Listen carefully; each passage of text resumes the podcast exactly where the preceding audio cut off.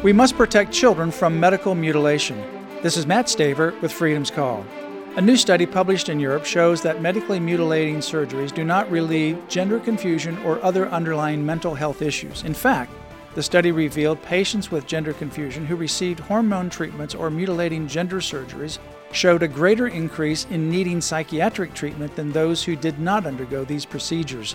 While 15.3% of people who received hormone treatments or mutilating surgeries had psychiatric treatment before the procedures, 52.9% needed psychiatric treatment after the procedures. The most common underlying mental health issues in both groups were severe mood disorders and anxiety beginning during childhood.